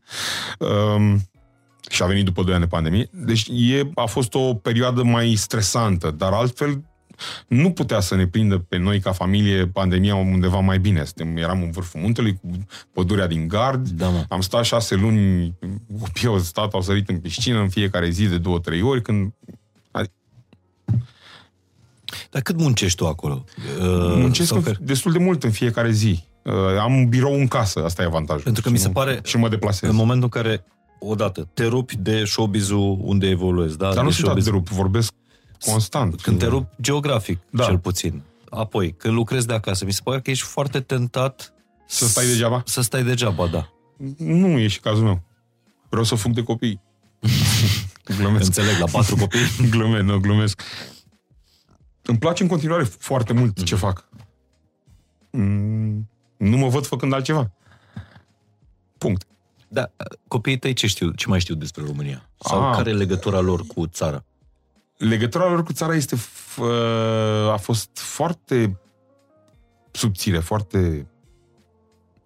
Au vorbit de câteva ori cu bunicii, dar rar. Nu. Uh-huh. Oricum, în general, familia, eu am fost mai puțin sociabil și când eram în București nu prea ne vedeam des, uh-huh. nu prea ieșeam la grătare, nu prea ieșeam la, cum ziceam, la pește sau la fotbal sau la... Eu, De aici școala o fac familie în, și muzică. în spaniolă, nu sau în catalan. În, în catalană. Uh-huh. Majoritar catalană și un, câte un pic de spaniolă. Dar ei vorbesc, de exemplu, engleză între ei, copiii. Uh-huh. Um, din fericire, Doamne ajută, au învățat-o singur și după aia m-a ajutat și noi vorbind cu ei în engleză și acum o vorbesc perfect și fluent. Vorbiți și în română cu ei? Uh, nu prea, da, noi vorbim română cu ei uh-huh. pentru că vrem să prindă și româna, uh-huh. dar uh, și au și noțiuni de română destul de bune, dar uh, nu se compară cu cum vorbesc engleza, de exemplu. Sunt engleza convins. e limba lor Nativă. nativă. Uh, și n-au mai fost în România de când am plecat, de 5 ani, dar Nu vin cred. acum, vin acum în octombrie. Îi aducem acum în octombrie. Sunt, sunt foarte curios ce părere o să aibă despre București. Nu își mai amintesc nimic, erau mici când au plecat. Convins. Da, sunt curios ce părere o să aibă soția, că nici ea n-a venit. Pe ăsta mic, cred, da, dacă n-a fost niciodată, înseamnă că el s-a născut acolo. El s-a născut acolo, iar ceilalți erau oricum mult prea mici ca să-și mai aducă aminte cum era București. Ca să sau aibă cum era... amintiri cu România. Exact. Nu. Nici măcar prea multe cu bunicilor, dar păi cu orașul sau cu... Mai știu așa, așa dar vagă. E logic. Dar cum e școala acolo? Ce, sau ce-ți place la școală? Că, cred că asta a Acolo fost suntem un... la școală publică. Inițial plecasem pe ideea că în cum sunt niște uh, orășele mici care la rândul lor au niște uh, urbanizări doar cu case. Uh-huh. Și noi suntem într-o urbanizare a unui orășel. Și în urbanizarea asta sunt două școli, uh, una privată complet, dar care nu era când ne-am mutat noi, și una uh, se numesc concertados, adică sunt uh, parteneriat public-privat, jumate-jumate. Și atunci plătești cum ar veni mă, jumate din suma pe care ai plătit-o în mod normal la o școală privată. Uh, Și acolo am fi vrut pentru că școala era toată urbanizarea respectivă e pe vârful unui munte, școala e într-un fel de vale, e cam poveste și e desenat totul, uh-huh. doar că nu mai aveau locuri. Și a trebuit să ducem copiii în uh, localitatea de care aparținem la o școală publică.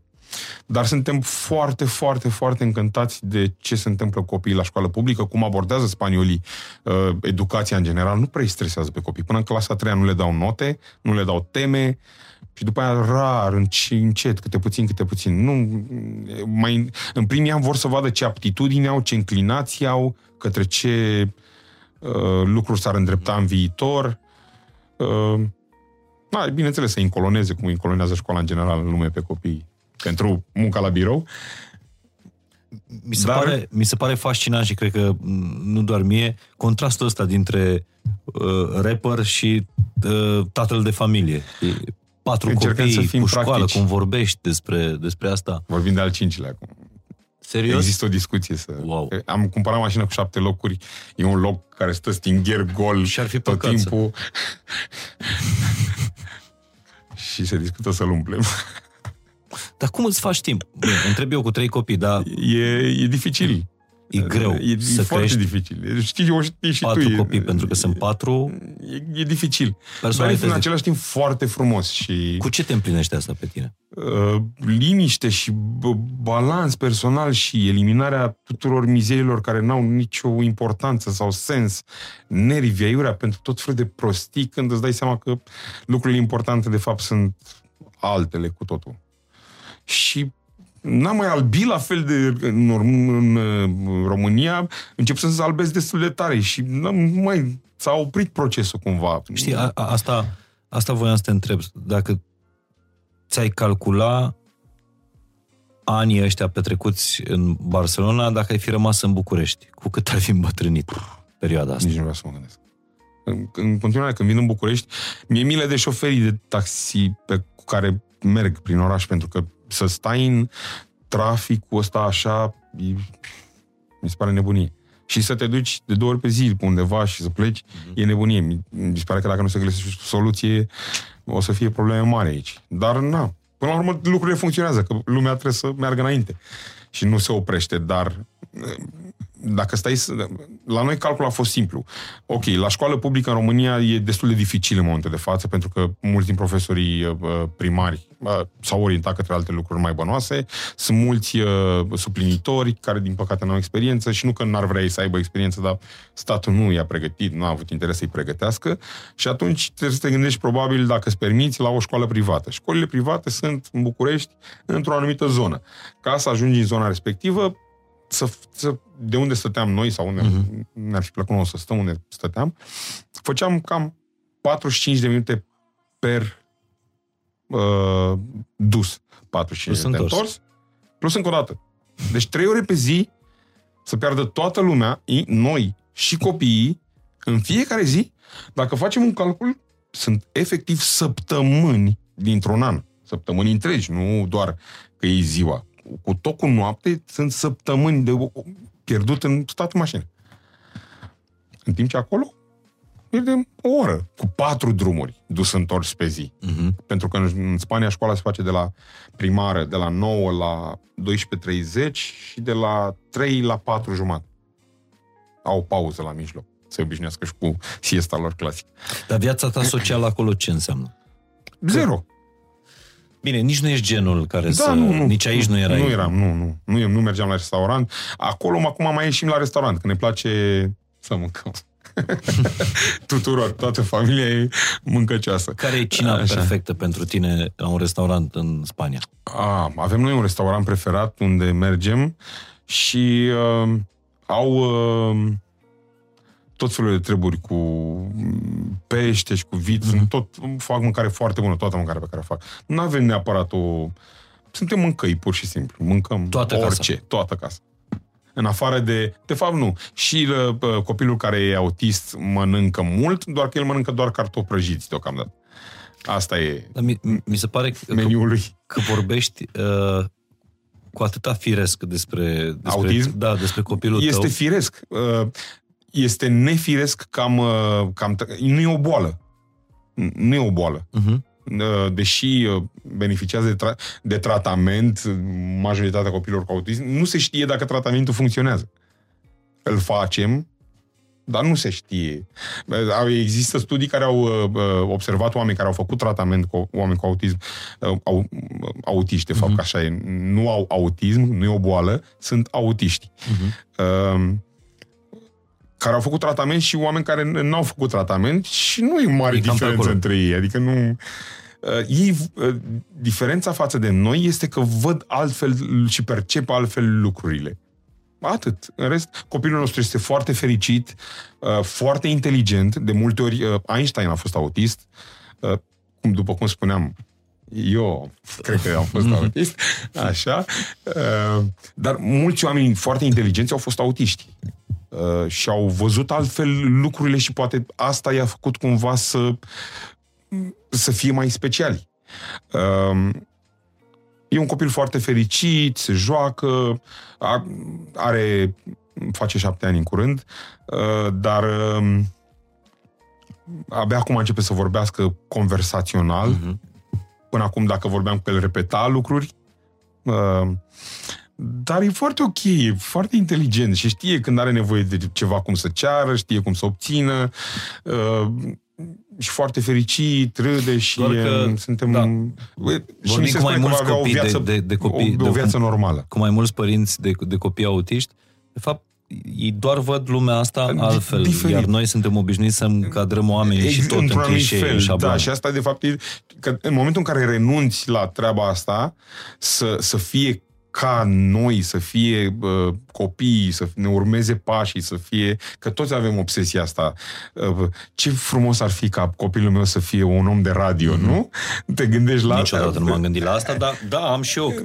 Înțelegi ce vreau să zic. Aici Știu. niște uh, Proiectezi. idei, niște idei în, în minte despre copii. Ar trebui să renunțăm la asta, pentru că nu, ei vor decide ei în funcție de cum copiii mei sunt co- toți uh, ai noștri, făcuți uh, nu, nu, nu sunt din uh, relații diferite, dar sunt atât de diferiți între ei prin ce le place, prin comportament, prin încât am realizat că nu, nu mai prea mare control. Pu, trebuie să ai grijă să le dai de mâncare, să ai grijă să aibă haine pe ei, să fie oameni decenți și în rest Dar măcar vis, ok, nu modelezi copiii, că nu sunt, dar nu ești Nici gepetă. măcar să zici că e, dacă ești bogat și le lași bani pe mână, nu, ți, nu e vreo garanție că, că o să le fie bine. Poate să, Doamne ferește, poate să ajungă foarte rău cu și cu mulți bani. Dar pe visul mână. ăsta de a-i avea în față la un concert uh, mafia Ei s-au uitat pe, pe net.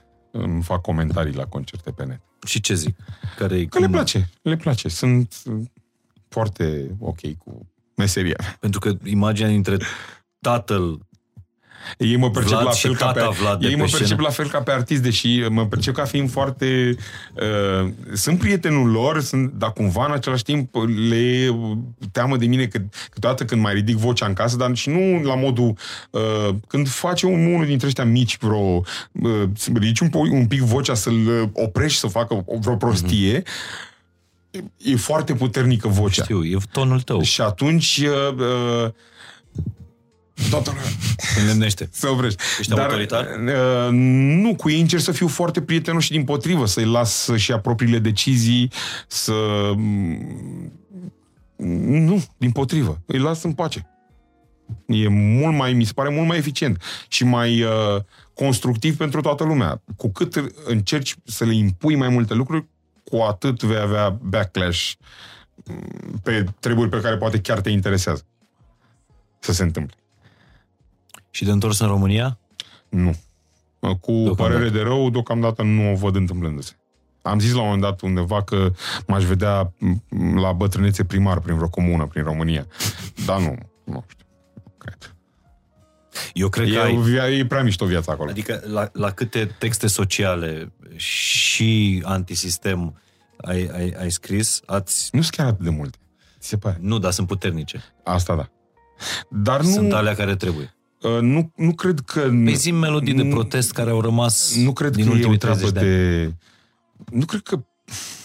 Cred că e treabă de vindecare națională. Nu cred că e treabă de să-i pedepsim pe ăia și să le luăm banii înapoi sau... Toată România a furat. Există studii de făcute de economiști. Ok, guvernele au furat, zicea, un, Ilie Șerbănescu zicea la un moment dat despre un studiu de treaba, uh-huh. treaba asta făcut de, de străini. Că guvernele României au furat în medie după Revoluție, și vreau undeva prin 2000, cred că 10 sau după 2010. Uh, um, guvernele României au furat în medie cam 10 miliarde de dolari pe an. Ok. Populația României a furat 50 pe an. Doar că suntem, noi suntem taxe, un pic mai mulți. un pic de motorină de acolo, un pic de aia, unde am descurcat, uh-huh. uh, pam, pam, pam. Deci la sportul ăsta ar trebui să, să renunțăm ca să ne... Deci cred că da, ar trebui. Dacă ne vrem ne țara mai, mai, mai ok, da.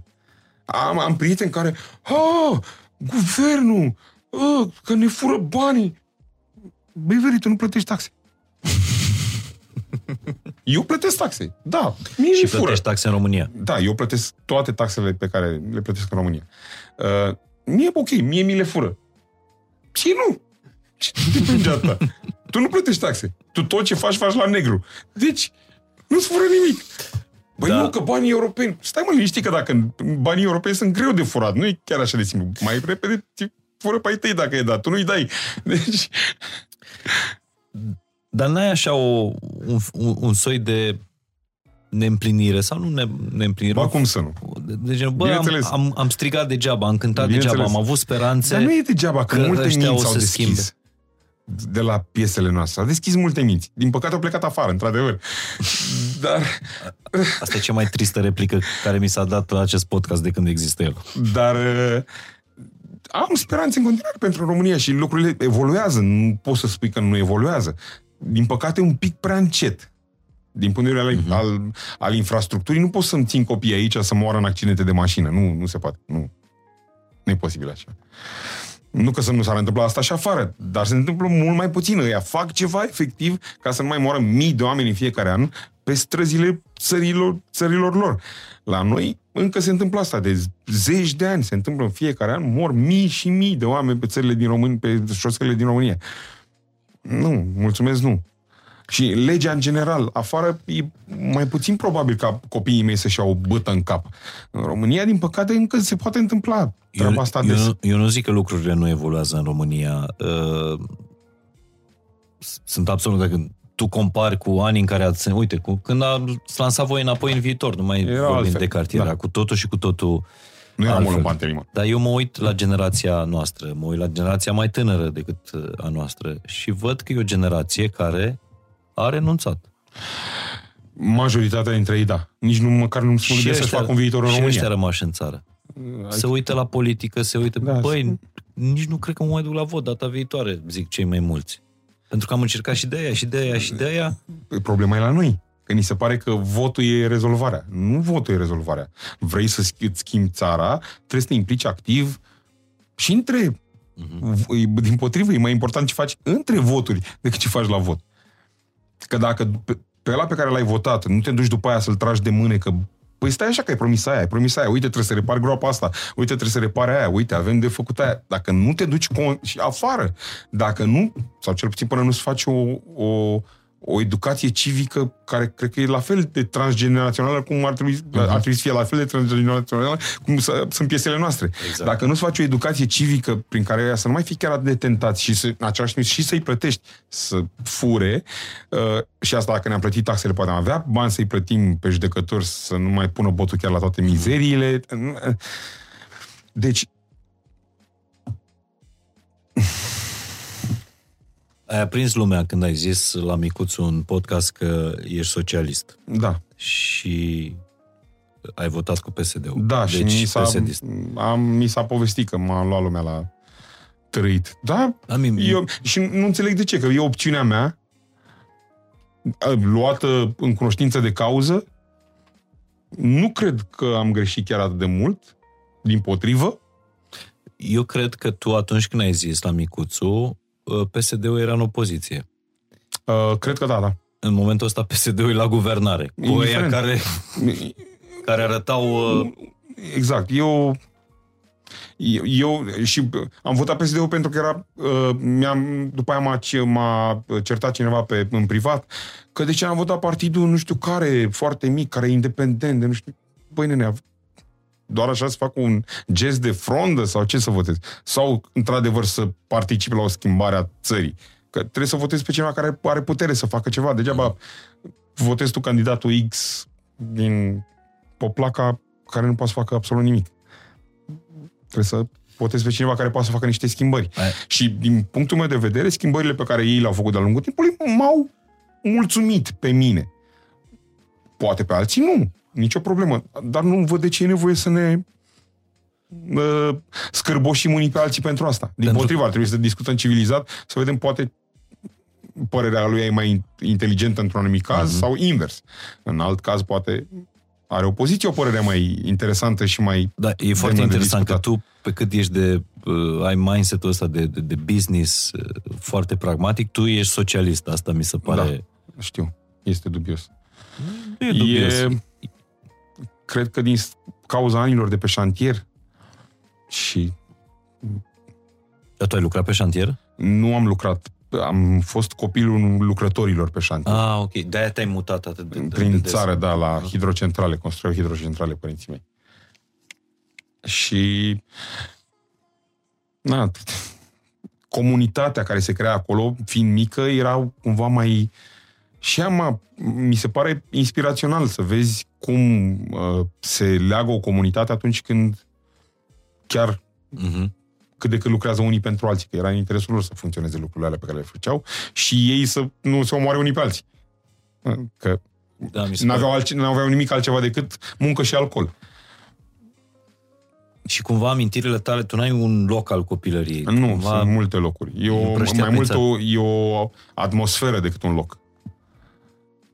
Dar interesant atmosfera asta, că da. erau niște cămine de uh, Da, puse muncitori. care mai...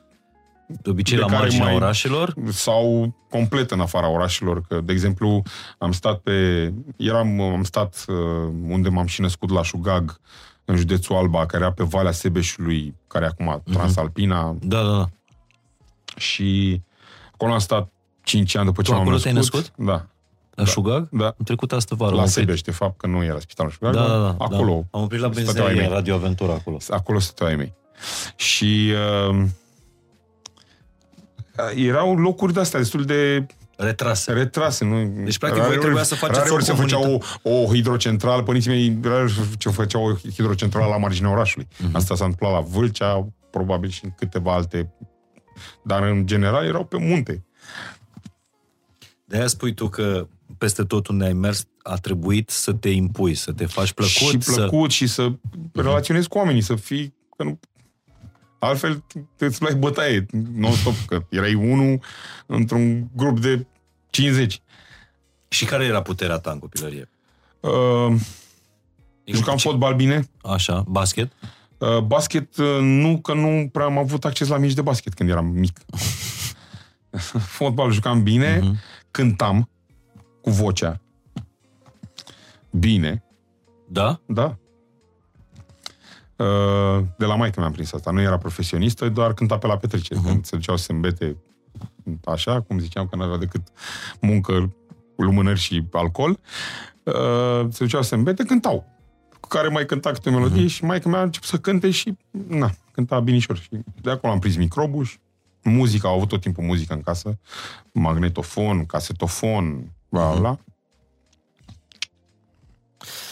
De obicei, interviurile încep cu copilăria și se termină cu, cu prezentul. Noi am început fix Dar invers. da, a fost o întreagă experiență de, de a fi diplomat, de a încerca să uh, înțelegi pe oamenii din locul respectiv, care sunt diferiți de oamenii din locul celălalt. Mi se pare o dezvoltare emoțională foarte sănătoasă Și asta. multă suferință la mijloc, și multe lacrimi, și multe despărțiri, adică... și multe rupturi de prietenii. Și... Dar na, poate asta a construit Personajul personalitatea, care... da. Că altfel, poate eram altfel. Mai bine așa. Da. Îți mulțumesc tare mult Mulțumesc pentru, și eu foarte frumos pentru invitație și pentru, pentru povestea discuție. asta din care am extras o grămadă de, de învățăminte. Nu că le, nu le-aș fi extras din cei aproape 30 de ani. Faceți ceva pentru 30? Uh, noi discutăm de a scoate din nou muzică în mod organizat de ceva timp, pentru că a fost o perioadă, nu s-a scos muzică pentru veniturile din streaming nu, nu justificau investițiile pe care ar trebui să le facem noi în proiect. Dar acum trebuie au început să-și revină și, da, discutăm de a lansa muzică din nou. Adică În ar format putea de să album. apară un album după... După 11-12 ani, da. Wow. Și au fost discuții chiar mai ample. S-au discutat despre 5 albume, despre... Da. Să facem o perioadă de 5 ani cu un album pe an. Dar există o vârstă până în care ți-ai propus să cânti? Până când nu voi mai putea sta nici măcar sprijini pe scenă. Asta mi se pare maxim. Nu văd... Dacă am ceva relevant de spus încât să se adune niște oameni suficienți încât să justifice pentru toată lumea deranjul, Am auzit, De ce nu? Am auzit discuții între, între rapori care spun că, băi, nu mă văd după 50 de ani stând pe scenă sau după 60 de ani. Ice-T cu trupa lui Body Count Punk Rock face show-uri la 65 de ani. Ca să vezi. Cu trupa lui Punk Rock și are 70.000 de oameni în față la festival. Deci, care e problema? Dacă ești, reușești să nu fii penibil, să nu fii chiar... Sunt situații în care artiști îmbătrâniți au devenit penibili. Dar dacă reușești să o faci, nu văd de ce nu. Demn. Da, de, să reușești să o faci frumos și cu uh, piese mișto și cu nu văd de ce nu. La mintea voastră aveți tot viitorul în față. Da. Mulțumesc pentru acest înapoi în Mulțumesc viitor. și eu frumos. Uh, Vlad, uh, ăsta este cadoul din partea Mulțumesc frumos. fain și simplu, e și gravat acolo. Mulțumesc foarte și a frumos. partenerul nostru, Beciu Domnesc. Mulțumesc Dacă foarte nu frumos. mă înșel, este un uh, sceptrus Sceptrus fume din dealurile Vrancei. Va fi băut în această seară. Da? Cu colegii, așa e pe, singur, cu fără- colegii pe transport. Și așa singur, fără copii, Cu colegii pe transport. spre următorul concert. Da. Care e cel mai relevant vers din ce ai cântat până acum? Care a avut cel mai mare impact? Cu asta aș vrea să terminăm. Care a avut cel mai mare Da. impact. Din strofele tale. Care ai vrea să fie Uh, pus pe uh, piatra de mormânt. epitaf, da. Nu vreau să spun că e scârbos. Sunt genul ăla de tâmpit care ar Dar pune un spune, vers te rog scârbos frumos, spune ce-ți vine. Nu, că aș face o bășcălie, adică aș pune un limpi până la os pe piatra de mormânt, dar și mi se pare cel mai bun vers al meu vreodată, dar, na. cel mai inspirat vers al meu vreodată. Da, eu prefer să rămân Ok. cu ce ai tu, mai, spus. tu, tu ai văzut? Tu ai vrut-o. Da, eu ai am cerut-o, vrut-o. ți-ai cerut-o pe Mi-a- asta. mi-asum, da. Trebuie să pui bip acolo. Ce Aia faci acum? lăsați. Mă gândeam la ce ai spus mai devreme și m-a și bucurat, dar m-a și întristat. Asta, Știu. nu asta. Aia Pentru cu... persoana cine Noi e? am deschis, suntem Biugi Mafia, noi am deschis multe minți, păcat că multe au plecat din țară. Îți mulțumesc mult de tot, Cu mare plăcere. recunoscător.